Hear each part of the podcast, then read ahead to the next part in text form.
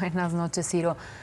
En otras cosas, la situación por la escasez de agua es cada vez más crítica en el país. En este recorrido que hemos hecho por algunas presas, el Palote en León, Guanajuato, está en niveles preocupantes, producto de la severa sequía y de las pocas lluvias que se han registrado en el último año. Así está actualmente.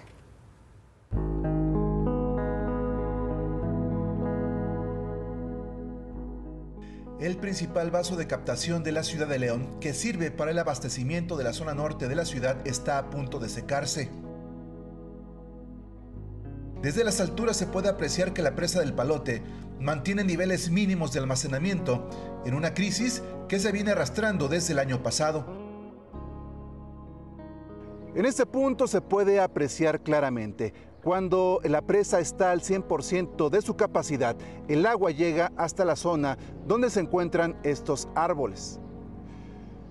Sin embargo, en estos momentos, debido a la sequía, la distancia que hay entre la zona arbolada y la orilla de la presa es de aproximadamente 60 metros. Considerando que de esta presa se extrae agua para consumo humano, las autoridades se vieron obligadas a realizar un programa de tandeo en 97 colonias.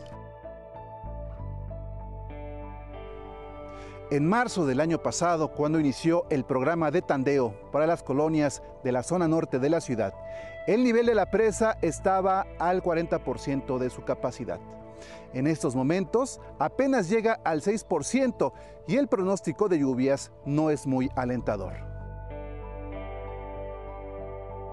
Es la primera vez, la primera vez que yo estoy batallando con esto. Tenemos desde el martes sin agua y pues la poquita agua que nos llega, pues ahí nos estamos enseñando a reciclar.